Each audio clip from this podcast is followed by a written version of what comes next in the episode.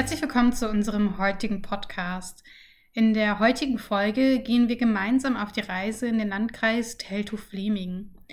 Wir schauen uns Zahlen, Daten und Fakten zu dem Landkreis an und diskutieren, welches Innovationspotenzial in ihm schlummert.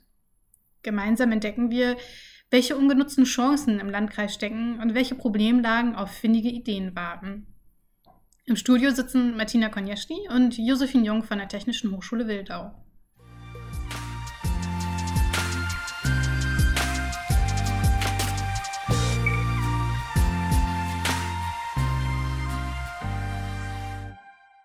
Liebe Martina, gemeinsam haben wir heute unseren Podcast-Koffer gepackt und reisen in den Landkreis Teltow-Fleming. Der Landkreis liegt südlich von Berlin und bildet quasi die westliche Grenze unserer Projektregion in Brandenburg. Welche zentralen Infos hast du bei deiner Recherche zu dem Landkreis sammeln können? Starten wir vielleicht mit dem Faktor Wirtschaft. Was konntest du dort für Key Facts heraussuchen? Wie ist die Wirtschaftsstruktur des Landkreises aufgebaut? Teltow-Fleming ist seit ein paar Jahren in Folge Ostdeutschlands wirtschaftlich erfolgreichste Region. Das lässt sich schon mal festhalten.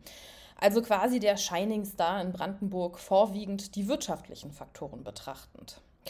Verschiedene Entwicklungstendenzen scheinen hierfür ein Wachstumstrend äh, ausschlaggebend zu sein. Eine Studie der IHK Potsdam zum Beispiel untersuchte unter anderem das Wirtschaftsprofil der Region. Die Ergebnisse dieser Studie zeigen, dass sich der Landkreis auf mehreren Ebenen auf Wachstumskurs befindet. So steigt die Zahl der Einwohnerinnen seit 2011 kontinuierlich und über Bundeslanddurchschnitt an.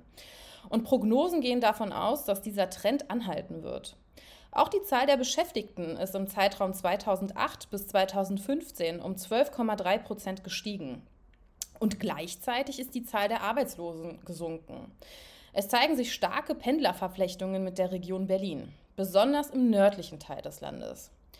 Sieht man sich zudem das Bruttoinlandsprodukt an, liegt dieses sogar über dem Bundesdurchschnitt. Vor allem die Industrie boomt. Insbesondere hat Teltow-Fleming einen hohen Besatz an sogenannten wissensintensiven Industrien.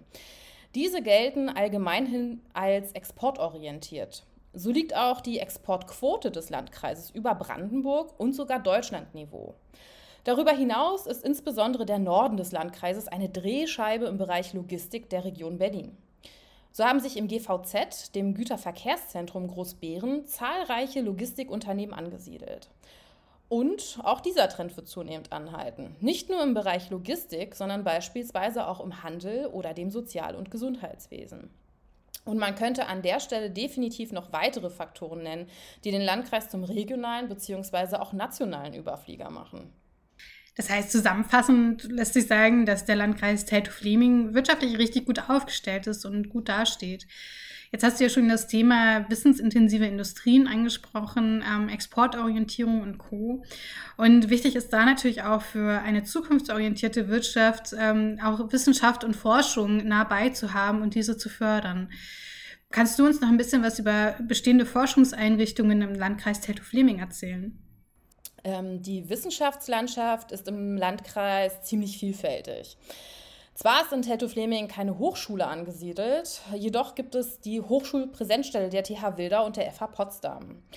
Ähm, Präsenzstellen fungieren ja als Außenstellen von Hochschulen, äh, Hochschulen in eher ländlich geprägten Räumen ohne örtliche Hochschulen und ermöglichen SchülerInnen, Studieninteressierten BürgerInnen und Unternehmen die Möglichkeit, einen direkten Zugang zur Bildung bzw. Weiterbildung und zum Wissens- und Technologietransfer. Darüber hinaus finden sich in Teltow-Fleming auch andere wissenschaftliche Institutionen, wie der Biotechnologiepark in Luckenwalde mit dem inhaltlichen Schwerpunkt Biotechnologie oder aber auch das privatwirtschaftliche Energy Brenner Zentrum von Siemens in Ludwigsfelde mit dem Schwerpunkt Verbrennungsprozesse in Gasturbinen. Aber besonders im Bereich Umwelt und Landwirtschaft sind viele Wissenschaftsinstitutionen in Teltow-Fleming angesiedelt. So zum Beispiel, um nur zwei zu nennen, das Leibniz-Institut für Gemüse- und Zierpflanzenanbau in Großbeeren oder aber die Landwirtschaftlich-Gärtnerische Fakultät der HU zu Berlin in Tyrow. Aber auch Testbeds und spezifische Netzwerke zur Unterstützung der Innovationsfähigkeit von Unternehmen gibt es im Landkreis. Also wird auch ohne eigene Hochschule in Teltow-Fleming fleißig und vor allem vielfältig geforscht und auch kooperiert. Das klingt auf jeden Fall so, als sei das Thema Innovation und Zukunftsorientierung schon fest im Landkreis angekommen. und auch, als würden viele Entwicklungschancen im Landkreis schlummern.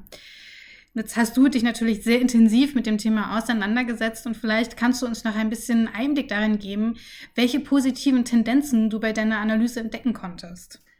Ja, wie auch schon beschrieben, sind in Tate of Flaming ähm, auf jeden Fall positive Entwicklungstendenzen in verschiedenen Bereichen ablesbar. Momentan stehen alle Zeichen auf Wachstum. Besonders im Norden des Landkreises, der Logistikdrehscheibe nahe Berlin, ist davon auszugehen, dass dieser Trend sich auch in Zukunft hält. Ob es nun der fortbleibende Anstieg der Beschäftigung und Erwerbstätigkeit ist oder die Wertschöpfung und die Produktivität. Es wird eher eine Herausforderung sein, äh, mit dem Nord-Süd-Gefälle umzugehen, also diesen positiven Trend des Nordens auch in den Süden auszuweiten. Bei diesem Thema wird die Wichtigkeit des ÖPNV deutlich. Durch den Ausbau könnte der Landkreis noch mehr von der Nähe zu Berlin profitieren. Zudem spielt, wie wahrscheinlich in vielen Landkreisen, das Thema Optimierung bzw. Ausbau der Informations- und Kommunikationsinfrastruktur eine große Rolle. Besonders für Unternehmen ist diese bedeutsam, um eine Wettbewerbsfähigkeit zu sichern. Neue Prozessabläufe, Schlagwort Industrie 4.0 und Produktionsverfahren machen dies unumgänglich. Und wenn die Wirtschaft boomt, dann wird der Zuwanderungstrend sich auch halten können. Und hier spielen dann natürlich auch zunehmend Faktoren eine Rolle, die das Leben und Wohnen in Tätofleming betreffen. Also bezahlbarer Wohnraum, eine gute medizinische Versorgung, das Bildungsangebot und Kultur, um nur ein paar Beispiele zu nennen. Das heißt, quasi mit den Chancen, die im Landkreis schlummern und den äh, positiven Entwicklungstrends kommen natürlich auch Herausforderungen auf den Landkreis zu.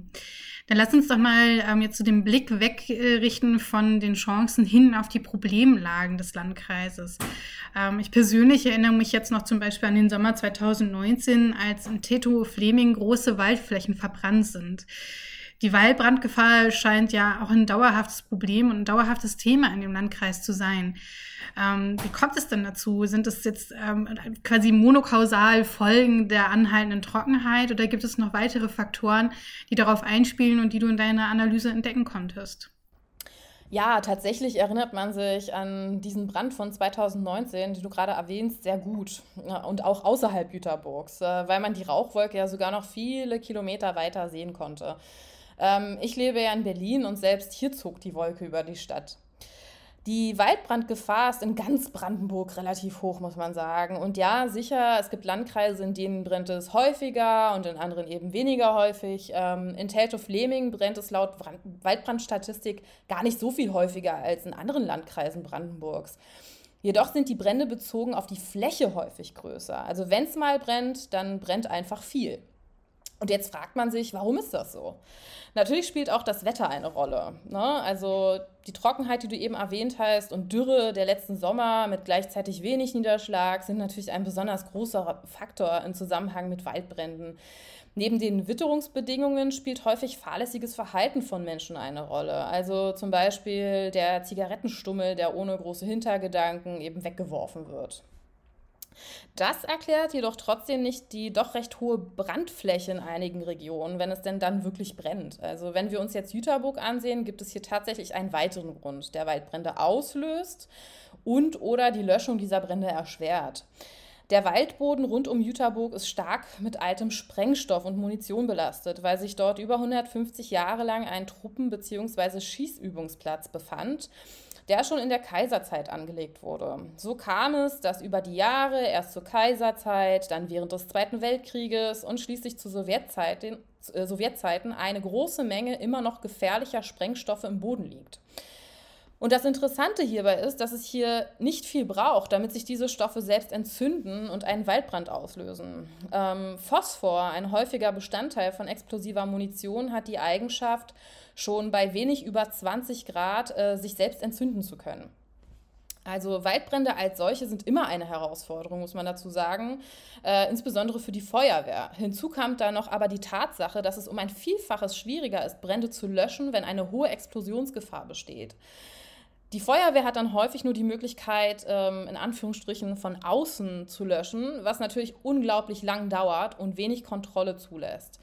Und selbst von oben wird es schwierig, weil auch Hubschrauberpiloten darauf achten müssen, in keine Detonationswolke hineinzufliegen. Jüterburg ist auch nur ein Beispiel aus Teltow-Fleming. Ein ziemlich interessantes und eines, welches viele Herausforderungen mit sich bringt. Hierzu kann man ganz allgemein Waldbrandprävention, das Aufspüren von Gefahrenstoffen oder Munition, die Einordnung von möglichen nicht typischen Gefahrenquellen, wie beispielsweise E-Autos, Windkraftanlagen oder das Ermöglichen einer sicheren Löschung der Brände nennen. Aber auch speziell für die Feuerwehr ergeben sich Herausforderungen wie dem Entgegenwirken des Fachkräftemangels, der Aus- bzw. auch Weiterbildung von Feuerwehrfrauen und Männern und ganz klar an sich die Digitalisierung der Feuerwehr. Dazu kommen dann nochmal die Schaffung nötiger rechtlicher Rahmenbedingungen oder die Nachhaltigkeit von Löschstoffen und so weiter und so weiter. Also definitiv ein höchst breites Feld, das viel Expertise und neue Ideen gebrauchen kann. Also das, was du jetzt erzählst, ist äh, total spannend, weil man eventuell gar nicht daran denkt, wie vielschichtig so ein auf den ersten Blick vielleicht klar zu umrissenes oder zu umreißendes Problemfeld ist wie Waldbrände. Ähm, dass da dann Punkte mit reinspielen, wie zum Beispiel E-Autos, Windkraftanlagen, Auswirkungen oder auch welche Konsequenzen ein Fachkräftemangel, Fachkräftemangel haben kann oder auch der Einsatz von bestimmten ähm, Löschmitteln, ähm, ist einem da vielleicht erstmal gar nicht so bewusst. Und das macht natürlich auch deutlich, dass solche regionalen Problemstellungen, wie jetzt zum Beispiel der Fall Jüteborg mit den Waldbränden und der verbliebenen Munition in, in den Wäldern, ähm, auf wie viele verschiedene Forschungsfelder dies einzahlt und wie viele verschiedene ähm, Perspektiven auch gebraucht werden, um diesem Problem begegnen zu können.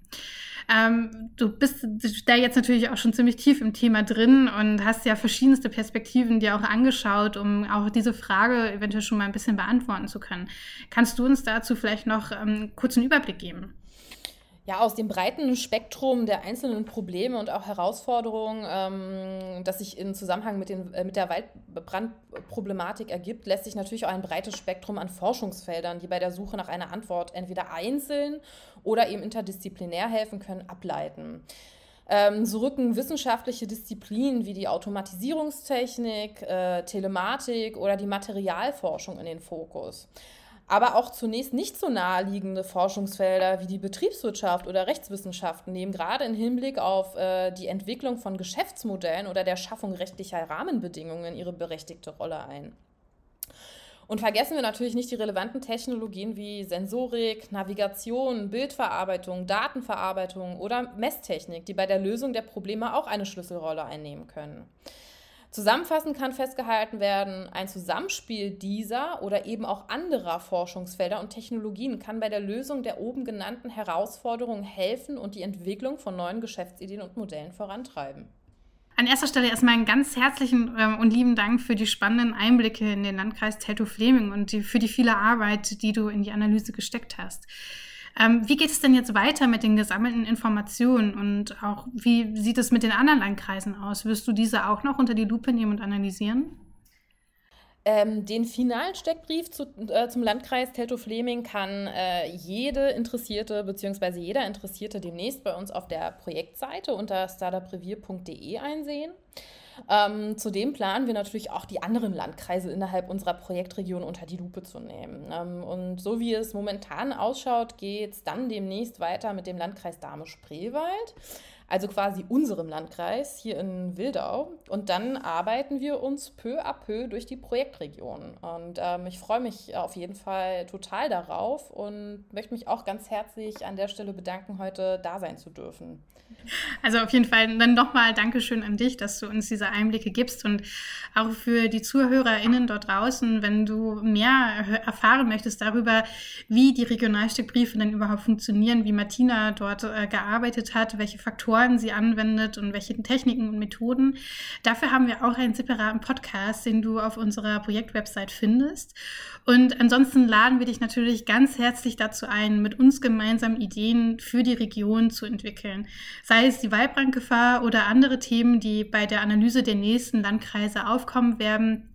Wenn du Vorschläge hast, Ideen hast, dich mit einbringen möchtest, schau gerne bei unseren Veranstaltungen vorbei, ähm, besuche unsere Website startuprevier.de und ähm, bleib auf dem Laufenden oder nimm direkt mit uns Kontakt auf, ähm, wenn du mit uns gemeinsam die Ärmel hochkrempeln möchtest.